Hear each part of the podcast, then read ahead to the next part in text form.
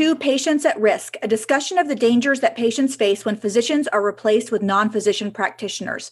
I'm your host, Dr. Rebekah Bernard, and I'm joined by my co host and the co author of our book, Patients at Risk The Rise of the Nurse Practitioner and Physician Assistant in Healthcare, Dr. Niran Al-Agba.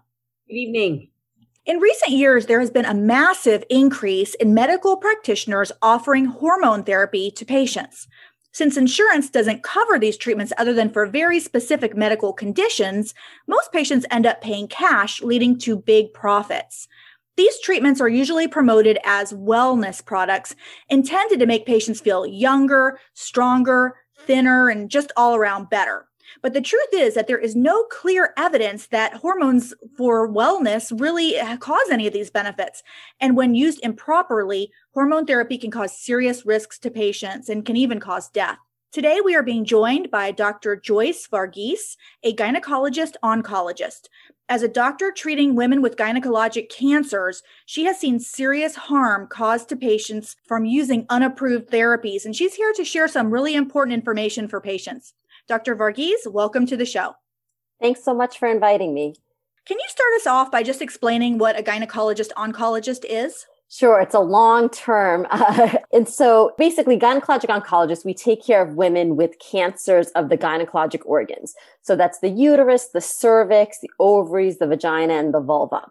We also often take care of women with precancers, also of the cervix, the vagina, the vulva, sometimes of the uterus or something called hyperplasia when it's in the uterus. In order to become a GYN oncologist, essentially after medical school, you do four years of an OB-GYN residency and followed by three to four years of a gynecologic oncology fellowship after that, essentially, to become a board certified gynecologic oncologist, you have to take two standardized written tests and two standardized oral exams because we are board certified in both obstetrics and gynecology as well as gynecologic oncology. When I'm sending my patients to gyneco-oncologists because they have either cancer or I'm suspicious of cancer, I usually tell them these doctors are just about the best surgeons that you can possibly find because you guys have been trained to operate not on normal anatomy, well, that as well, but on people who have really distorted anatomy because of these kinds of cancers. And so you really have to be really good at what you're doing. That took a lot of training to get to that point. So I applaud you for going through all of that and thank you for what you do for patients. Thanks so much. Are you seeing a rise in women coming to see you because they have been prescribed some of these hormone therapies? Or what are your thoughts on hormone therapy as used for wellness? Sure. So, just eh, for everyone who's listening, I am a GYN oncologist and I, I prescribe hormones for my patients. I think that hormone replacement therapy is a crucial piece actually in improving women's quality of life even after cancer treatment. So there's a lot of data out there on hormone therapy. There's many benefits for heart health, for brain health, for bone health, and for quality of life. So I'm not an anti-hormone doctor by any means. However, I am anti non-evidence based treatments and things that are promoted as wellness or preying on women's insecurities are not a great word but it's sort of you know as women age changes occur naturally. And what i think is really important is that women understand that these are natural changes that occur and there are evidence-based treatments that can help them. Now, what my issue is with is when people who don't need these hormones are then advertised as you know you can feel better with these quack therapies truly. So um, one of the things that i've seen and to be honest with you i only saw it rec- like in the last within the last four to five years when i was in training i actually had never encountered these pellets that are being inserted and they're being advertised. And what's really scary about these pellets though is number one some of them just have estrogen or advertises just having estrogen some maybe have estrogen and progesterone. Some have testosterone and estrogen. It's sort of really like Russian roulette as to what you're getting or what's being advertised and what's being given. And what they are are just a small little, like kind of almost like a grain of rice pellet that's um, introduced into like the, the buttocks muscle by these practitioners who are offering them. And these are not paid for by insurance. So women are paying out of pocket. But why I see these patients is because they then develop hyperplasia or precancers of the uterus, and in some cases, actually cancers of the uterus, because the uterus needs both estrogen and progesterone. Progesterone essentially kind of stabilizes in a very simplistic manner, um, stabilizes while estrogen leads to growth of the lining of the uterus. That's a very simplistic overview of the hormones of how they affect the uterus. But what's important to know is that a lot of women will say, well, I didn't get any estrogen pellets. I just got testosterone. But testosterone gets converted to estrogen in the fatty tissue. So as I discuss it with patients, I say that it's sort of like why when you see really overweight men, they look like they have breasts, right? Like, or man boobs is like kind of the, the layman's term, right? That's not just fatty tissue. That's actually their testosterone getting converted to estrogen in the fatty tissue and stimulating their breasts to grow. So I have discussion on this discussion on a daily basis with my patients with uterine cancer because obesity is a, a risk factor for uterine cancer. And so I talk to them about how testosterone gets converted to estrogen. But in terms of these hormone pellets, this testosterone that we don't know how much is in them. We don't know if there's any estrogen in them. There, we don't know if there's any progesterone stabilizing the uterus, stabilizing the lining of the uterus. And so it can lead to these this overgrowth leading to precancer or cancer. And that's how they then come to me in the past several years that I've unfortunately been treating these women who really probably would never have needed a hysterectomy. I mean, then they need surgery, which has its own risks, and then potentially close follow up if they did have a cancer. So I have a, a, couple of questions, and I'm going to go from the dumbest question to probably then the more informed questions as we go along. I'm a pediatrician, so nobody's doing any pellets in anywhere in my practice, just to be fair here. So could you say that again? Like I remember Suzanne Somers used to do something funny with estrogen, right? And she used to either topical or put it in her vagina or something. She was the but, one that started that whole bioidentical hormone yes, discussion, didn't she? Or she popularized it is is this different like i actually have no clue i've never heard of pellets and i'm not sure where you just said they put them but i i think that's the the dumb part of my question that i need you to answer before i can ask you the more sure. informed part. So could you explain this pellet thing because i'm completely lost so literally if you google like hormone pellets depending on the person who is providing them so there are some where they say that they specifically compound them and make you know check your hormone levels and do a whole bunch of tests and they specifically personalize them. I am a big fan of personalized medicine. I think, you know, it's actually the future of cancer treatment, right? But so they basically personalize whether you need a touch of testosterone, a little more estrogen, and maybe like, you know, a medium dose of progesterone. You know, and, that's, and that's what they not really something that they can really determine, right, Dr. No. Varghese? No, and nobody can, right? So like, I mean, in, in the sense that they can say that they're giving anything to you and there's no accountability, right? Nobody can hold them to like, yes, they, pres- they put this much into that pellet and now they're inserting it. Um, it goes into the, the, usually into the buttocks muscle. So the gluteus for, you know, for those, um, medical folks who are listening. Like injection? It's, um, it's inserted. It's not like kind of like, subcu- no, no, no, like in the subcutaneous tissue. Oh, okay, okay. Sorry, yeah. I got it. Yeah, and yeah. who who's making them? So I'm I'm assuming when you say, okay, let's just say it's a third testosterone, two thirds estrogen, just for simplicity's sake.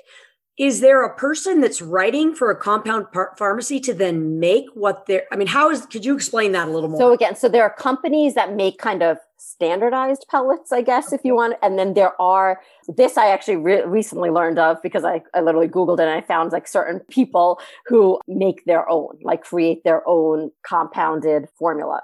So not regulated then by, say, a standard compounding pharmacy or anything along those lines? No. So no one is overseeing this. Is that what I'm understanding? Yes.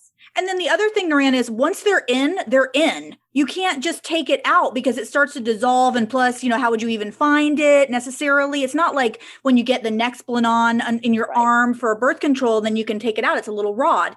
These pellets just are meant to dissolve and you can't find them. So now they're supposed to last, I don't know how long, like what, months at a time or something?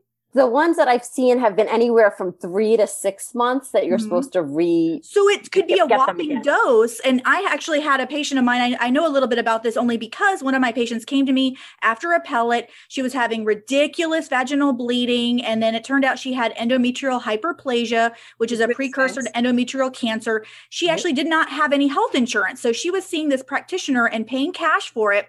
Then she comes to me. I'm a DPC doctor, so I take care of a lot of people without insurance. And I say, say to her, listen, this is not okay. This is not good. You cannot have this kind of bleeding. You know, you're, you know, 55 years old. We have to get this checked out. So now she has to come up with money to go see a gyneco oncologist and end up having to have, I think she had to have a D&C or something like that. And it ended up costing her quite a lot of money. But it was all because she was seeking this like wellness and vitality and that sort of thing. And I don't think she understood the risks that could have happened. And can I ask one more kind of dumb question, again, from the pediatrician in the room here? Why not just go on birth control pills? I mean, I, I, and I'm only suggesting that. I know, like, my mom went through menopause. That's my big experience, right? And my dad was an endocrinologist. So I've got some knowledge here. But, you know, she was on an estrogen patch for years because she mm-hmm. said her hair was more full. She had less bone loss. She just felt better. And it was, it was regulated by her regular MD physician and some sort of lower dose. So, I mean, why not just do the standardized thing like that? Then you are getting estrogen and progesterone, like you said, in a little bit more of a physiologic way. I think a lot of that is because the public wants these bioidentical or more natural okay. forms of things. But absolutely, you know, like I said, I am not anti hormone in any way, shape, or form. I prescribe hormone replacement therapy all the time for my patients. And there are FDA approved regulated forms of it. And there are multiple different forms of it. In fact, there are even forms of testosterone that are approved for women. It's not that those aren't available. It's just that, again, it preys on the public's perception that these are more natural in some way or more, you know, these bioidentical hormones. And again, there's just really no data suggesting that those have any less side effects or any greater benefits than using the ones that are FDA approved. But can you clarify this whole bioidentical versus synthetic at all? Shed any light onto that and help patients understand that really the prescription medications are probably safer, better, more monitored than something that somebody's just kind of whipping up themselves? Right, exactly. So I mean, I mean, you you said it, Dr. Bernard, right? So it's really that. I mean, I could go to my kitchen right now and whip something up and say it's bioidentical and sell it, right? Like I joke around. I'm gonna like, you know, when when insurance companies piss me off and like aren't approving things, I like joke around my staff. I'm like, I'm going to hang a shingle saying Joyce Varghese, MD, naturopath, or like cash only, because sometimes in, like I get it, you know, like I just in good conscience would never do that, right? Like, but I could whip something up and say, I'm selling bioidentical stuff for you. And I mean, it could be some herbs from my garden and like, Can I ask you what your patients say to you? So, you know, you get a new patient, they have, let's just go with endometrial hyperplasia, because that is something mm. that a lot of people are familiar with, bleeding after a certain age, et cetera, and usually precancerous or indicative of cancer. So, what do they say to you when you say, wow, I suspect this that you've been doing with whoever you've been doing it contributed to this? Like, what do they say to you? So I have to say, like, so most patients actually are not even aware of the risks. I actually just recently, within the last two months, had a patient this exact the exact scenario you just said that she had really no other risk factors for developing uterine cancer and had been taking these pellets and all and so she was very receptive to what I said. And she said, Look, do I need to report this? She was actually one of my only patients that said, Is this something I need to report or anything? But she had not been made aware of the risks of it. So whether this is all placebo effect or probably not, because there is some hormone in it because it's changing their the lining of their uterus, right? For some of them. So they feel better on it, but probably because they're getting some estrogenic effect and they would feel better if they were on you know any sort of estrogen or you know hormone replacement therapy so some are receptive like this my most recent patient others are like you know the folks who are selling these things are very i find are very charismatic very i want to say have an hour to sit with the patients and kind of quote listen to them but really are selling them a product right and so people like that, right? In, in a sense, like they feel like they're being listened to. They're getting this whole personalized approach to their symptoms. But to be honest with you, you know, there's a lot of data that yoga helps with menopausal symptoms, right? There's a lot of other things that are, including hormones as well. But, you know, there are a lot of other ways that women can manage these symptoms, but they, you know, that require a bit more effort than just going and getting a pill or getting a patch or getting a pellet. What you say makes so much sense to me when you talk about how, well, first of all, people are, we're always looking for something to make us feel better, especially in today's day and age. You know, we're so stressed about everything. We don't eat right. We don't sleep right. So, you know, I want something that's going to make me feel better. So we all would like something. And uh, we may just be a little more susceptible to falling for those sales tactics because we really want it to be true and we want to believe in it. But the other thing that is a good point is that they have time to sit and talk. And doctors often do not because especially if we work in a system where we only have seven to 10 minutes with each patient, patients aren't going to feel as listened to and heard. So I think that's uh, just a problem with our broken system. And the other thing that you kind of alluded to, the whole insurance thing, I see why a lot of doctors and non physicians are going into cash type practices because they're so burned out with dealing with insurance denials, prior authorizations that they're looking for some way to get out of that. And it's tempting, it's tempting, but it's not the answer because this is not good for patients. This is not good quality care. Exactly. No, absolutely. You know, I mean, you hit the nail on the head, right? Like, I completely understand why people are moving away from working within a system or, or taking insurance because, you know, like I mentioned, I, I bang my head on a wall trying to get certain tests that are following national guidelines that I still can't get approved despite me trying to talk with folks at the insurance company. But above all, do no harm, right? Especially when there are safe alternatives. This really just doesn't make any sense to me. Uh, so who's doing this again? Because I'm sort of like blind on this whole issue. I mean, is this MDs? Is this DOs? Is this non physicians? Is this naturopaths? Like who, chiropractors, like who is doing this or who do you see in your practice? Who are they, those patients seeing when they're seeing you for cancer? All of the above, essentially. Um, truly, it's all of the above. So it's funny because one of my first patients who really prompted me to look into this because I was like, what did you have injected? What like what was that? Where? You know, and unfortunately, I found out that she that was being done by a board certified OBGYN. But if you again, if you just search, I mean, there are you don't have to really even have a medical degree to be doing this. You can be a naturopath or a chiropractor or just somebody who has access to these companies and is willing to sell them. And so, have there been any sort of, I guess, investigations? Or I can tell you in Washington State, there was this whole like thing in about 2013 to 2015. They took away the medical licenses of probably five to 10 different doctors who were using human growth hormone for, it sounds like bodybuilding, maybe, or a couple of other ways. Um, they didn't even show patient harm, although I know growth hormone also can be neoplastics. So we need to be careful of all those things. But again, they just they suspended them summarily, at least for three to five years probation. So is that what's is that what's happening where you are, or is it just like this is an unchecked kind of thing going on? I haven't heard of anybody losing their license for doing this, to be perfectly honest with you. And part of it is probably that they document patient counseled, blah, you know, like kind of on potential risk. I, I, I really don't know, but I don't know of anybody who's lost their license because of it. And again, many people don't actually have licenses who are doing this. So what regulatory board are you really going to report them to? And the other thing is, it's not enough to show that you've deviated from the standard of care in most states. For a lawsuit to go to fruition, you have to also show evidence of harm and quantify that harm.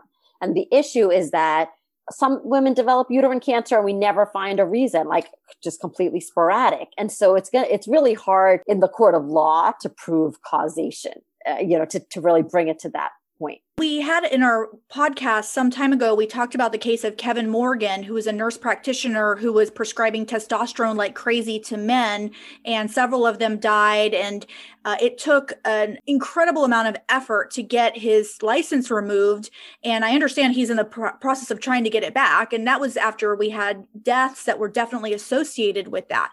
So I think it's going to be really hard to shut this down. And I think it's going to be really hard for patients to get justice if they are harmed. And I think that's why it's really important to raise awareness about this. And patients need to ask questions and really they need to seek out obviously a physician and maybe even a second opinion if they're not sure. And if something isn't covered by insurance, it's probably because it's either not considered standard of care or it's considered experimental. And people really need to be skeptical about those kind of treatment. One of my colleagues, I was, I think, complaining to her in the OR because I, it was actually just a patient who I'd recently seen who had the estrogen pellets. And I was like, I can't believe I'm doing this hysterectomy, like could have been prevented. And she said that she had actually seen a patient who had had these pellets and had actually developed a micro penis, basically enlargement of the clitoris enough to cause like a micro penis because of the levels of testosterone she had been receiving. And she said that ever since then, she brings it up to her patients who they ask her, like, I saw this person and I'm thinking about getting these. And that's something that's not just reversible. In some ways, hyperplasia or uterine cancer are almost not so bad. And you know, when you think about that, because that at least is curable with a hysterectomy. As compared to growing a micro penis I, I, didn't even think about that. Now, what I usually tell my patients is you know, think about things that men get like hair loss, facial hair growth. You know, I say, you know, we got to think about those things, but now I'm going to add micro penis to that list of discussions. You know, I take care of women who have testosterone secreting tumors sometimes of the ovaries and you do you see clitoral enlargement they their voices get deeper they have like male pattern like uh, baldness you know, a testosterone secreting tumor, at least once I remove that ovary and with that tumor, their testosterone levels normalize and like we get that taken care of. But this is a pellet that nobody can dig out. Like, you know, who knows how much longer they're going to have that testosterone floating around. So, I mean, when she told me that, I was shocked because I've never seen that. But one more thing in my armamentarium to talk to patients about. And- and what's the thought? I, again, one last question about this kind of hypothetically. I know I have patients who've done topical, right, on their skin. I, mm-hmm. I had a, I had one case, this is quite a few years ago, where both kids that were like way pre-pubertal developed uh, breast growth essentially or gynecomastia. And i went through everything and finally the mom was like well i do have this topical estrogen i'm using and i and i do snuggle the kids at night but i wait you know like i put it on. I don't really understand all of it but she put it on and then she wait like an hour or whatever it was. Well clearly some of it was rubbing off on the kids. So obviously when i'm like okay stop that you know their breasts went away. You know they were like eight and six or something. And so again what's the thought? I mean just a pellet just you don't have to put it on? Is that kind of the thing? You just instead of having to rub it on? Yeah i mean it's like you know it's good for like three months right? It's it's sort of like you know oh depo, uh, like exactly right? It's just like oh. you know you do it and like you forget about it. It's, it's like the iud it's like you know all of these longer acting things that you don't have to think about something every day or every week to remember to do. And it's also and, sold to patients like it's the greatest thing since sliced bread. I mean the things that my patients come and they with their promise that they are going to all of a sudden lose 50 pounds. They're going to look so much younger. Their sex drive that people, a lot of women come to me with concerns about their sex drive. So they're definitely sold on the libido issue. So they're told if you get this pellet, you're going to have all these amazing effects from it. So that's why they do it, I, I find. Exactly. Yep. And I want to talk a little bit about that whole salesmanship because when we were talking about this with some of our physician colleagues on social media, there were some comments where one OBGYN said that she was at a conference and there were spokespeople for these pellets and for different hormone therapies. And she said, quote, they make it sound so glamorous and scientific. Sadly, many physicians and mid-levels lined up to learn more about it. And another one said that a compounding pharmacy came to her office and visited visited her and told her about how great it was. And when she asked, well, what about the risk, increased risk of cancer? The pharmacist just seemed to look at her blankly and didn't seem to really be aware of any increased risk. So I think that there's definitely a lot of promotions. But the thing that really worried me the most was we talked a little bit about the elite nurse practitioner before. And this is a, a nurse practitioner who has a goal of helping other NPs set up their own cash based clinics. And he has all sorts of different courses, but one of them is the Women's Health and Hormone Replacement Therapy course. And so, what it says is this course is designed for the nurse practitioner who wants to open a high revenue, low expense practice that can be done part time, or for the nurse practitioner who simply just wants to learn about the most in demand women's health topics. And then it says women's health, especially hormones, has been a very hot service line for years and for good reason. And then in all capitals, women want to feel better. And what does that mean? High profit potential for the astute nurse practitioner entrepreneur and making an impact on the health of the female population. But I mean, they're laying it out right there. And then they, they go on to say that one of the best parts is that it can be done on a part time basis and, quote, the aging female demographic, which that includes me. So, um, the aging female demographic are willing to drop cash in capitals cash on these niche service lines, which results in a high revenue practice that can be done in only one to two days a week. And then it says, I'm sorry, I got to keep reading because everything is just more and more shocking to me. This course will teach the nurse practitioner who has zero experience with women's health, zero, guys, zero, and hormones, how to practice this niche service line and how to open a practice from the ground floor and it will teach you everything. And then you mentioned, Dr. Varghese, about how they have signing consent forms and say, you know, that they understand all the risks. And so one of the things that this includes is nifty treatment protocols that you can use as a quick reference. And also, they said that they have um, how to create bulletproof documentation to CYA. And CYA means cover your ass, for those of you don't know that acronym. So, this is all about how to sell and capitalize on the aging women demographic. and i am very insulted by that as part of that demographic. Well, I'm very insulted by it because let me tell you that even after four years of an OBGYN residency, in your first couple of years in practice, you're still, I mean, there is such nuances to hormone replacement in terms of, you know, do they have a uterus or not? Do they need the progesterone or not? Like, you know, it's, and is it sex drive that's the problem? Is it vaginal dryness? Is it vasomotor symptoms? Like, do they need testosterone in addition? There's so many nuances to it that it's one of the things that I find that like junior OBGYNs actually look to their more senior partners for like advice on for those first few years, you know, because it really is a very nuanced thing. So I'm insulted because I mean, despite all my training, I'm still like, you know, there's still newer products coming out that are FDA approved that I'm still having to learn about. There are newer non-hormonal options which are great for some of my patients who can't use hormones because of because of certain prior cancer diagnoses. And so it's but instead I could what learn this in how many hours of a course is it? You know, it's just like I don't I, I need zero experience and then I can like learn all of this. It's just it's scary that somebody who goes through this course is then being unleashed on the public because so you're about to get really mad now because I just found it it's uh four hours. And it's $499. Yeah, it's a four hour course. And somebody that knows absolutely nothing, he says, about oh. women's health is going to now be certified to use hormones that we know can cause cancer, can increase cardiovascular risk, can cause micropenises. Uh, there's a lot of bad things that are involved in this, and you're not going to learn it in four hours. And it took you a, many, many years to learn how to do this properly. And you're right, it is insulting. I do want to say this. I, and maybe I'm wrong and maybe I'm old fashioned. I'm, you know, third generation primary care doc in a small area. So bear with me, but it's, it's really a sign of a completely shattered system. It's not even broken. It's like the glass is on the ground and now people are jumping up and down on the broken pieces of glass and they're turning them into these tiny little splinters. And I guess my thing is, I really hate selling stuff. Like, I think it's totally different. The DPC docs do their own medications, right? And they they charge to cover the cost of their medications. And I, depending on what I'm doing, will sometimes do the same if I've ordered a bulk medication for someone and I'm handing it out. Sometimes I don't even charge them at all because I do it much more rarely. It's just not worth a couple dollars. But the thing is i don't sell vitamins i don't sell minerals i don't sell i just i don't sell stuff because for me and again and this is no insult to anyone else you know if you sell something that you really like or whatever i mean i make recommendations. I say like this is a great book with recipes for baby food. This is a great this. I get no kickbacks. This is the vitamin d i use on my own kids. It's liquid. It's easy to give. Really simple things. But what bothers me is i don't want to sell you products. I don't want to sell you on me. I just i hate that.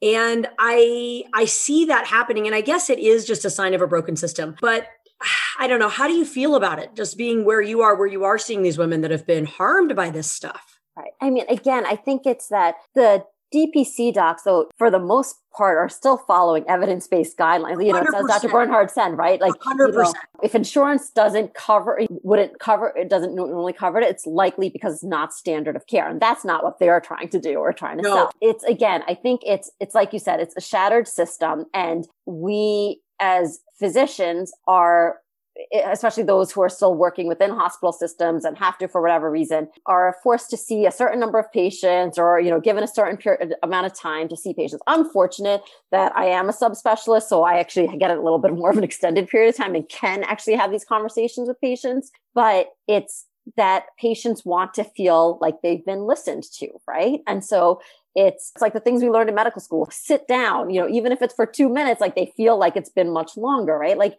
but that's what these other folks are selling to them. It's this idea that we're going to listen to you and give you this really personalized medicine approach. And yet it's vitamins that are probably just going to be urinated right out, you know, like to be perfectly honest, like it's just going to be really expensive urine or hormones that are just not, that may or may not be what they're actually telling you you're getting without potentially understanding the risks of it. My dad used to say that Americans have the most expensive urine in the world. I mean, the lists of uh, supplements and vitamins that patients take now, where again, like people are often just looking for the quick fix. And so rather than eating their vitamins through a healthy diet or maintaining a healthy weight and re- reducing the risk of menopausal symptoms, even like a hormone, a pill or a pellet is much easier, right? Well, I think you're so right. And I think doctors need to make sure that we are giving patients what they need because patients don't know credentials. They don't know that a lot of times the difference in training and education. What they do know is whether they're listened to, whether the person that's talking to them is compassionate and kind and showing empathy.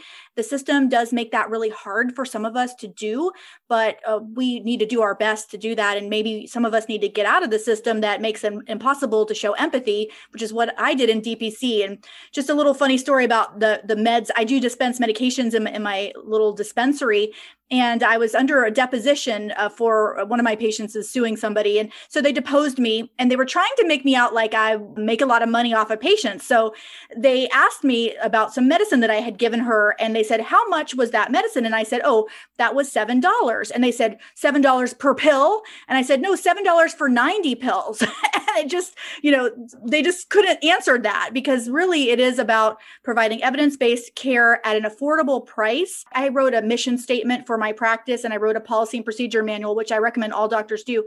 And in my mission statement, it's no gimmicks because I need patients to trust me. I need them to believe in what I'm saying that I'm, if I'm recommending something, it's because it's for their good and not because I'm personally profiting off of it. So I think that's really the key. I see a lot of patients with cancer, right, who are asking me about high dose vitamin D or high dose vitamin C or you know whatever the most recent thing that's out there in the lay press is. And I all I will always say I was like, and how much is that person charging you for that infusion? Like truly, right? Because I tell them when there is evidence and when there isn't evidence. And so it's really important that we make sure patients understand. I guess that to me that's probably the most important point of this is just I often tell people when I refer them to get a film or send them for a lab, I'm like, I don't get a penny out of this. And I'm so happy about that. And our vaccines are state supplied so again, I really don't make money off of it. And I'm, I'm thrilled with that because I think patients should ask, like you said, how much money are they getting out of recommending this? And if they're getting nothing, you can probably trust that's a fairly reasonable recommendation. So I think of all the things, if you feel like you're being sold, that's the time to ask questions and that's the time to figure out if someone's profiting. Yeah, you know, it's so interesting how many people think that doctors make money off of giving vaccines. They don't realize that actually most doctors lose money mm-hmm. when they give vaccines or at you know, at best they just break even. So it, it's not a money-making operation for us it's funny because I often will give people websites or books to look at and things. And I, I, but I preface it by saying, I'm like, I have no stake in this game. Like, you know, if you go there or don't, doesn't matter to me. I don't know. I don't like, I get nothing out of it because I really don't want them to think that I have any other incentive except their health in mind. And that's what we should have. And and unfortunately, that's not what we're seeing with some of these hormone clinics. And I want to thank you very much, Dr. Joyce Varghese, for joining us to shed light on this issue. And hopefully, patients will learn the kind of questions that they need to ask and make sure that they don't get taken advantage of and that they can also save themselves from harm. If you'd like to learn more about this topic, we encourage you to get our book. It's called Patients at Risk The Rise of the Nurse Practitioner and Physician Assistant in Healthcare. It's available at Amazon.com and at BarnesandNoble.com. We also would love for you to subscribe to our podcast and our YouTube channel. It's called Patients at Risk. And if you're a physician and you'd like to work with us more on getting the word out about physician led care and truth and transparency among healthcare practitioners, we really encourage you to join our group. It's called Physicians for Patient Protection. You can visit our website, physiciansforpatientprotection.org. Thank you so much, and we'll see you on the next podcast.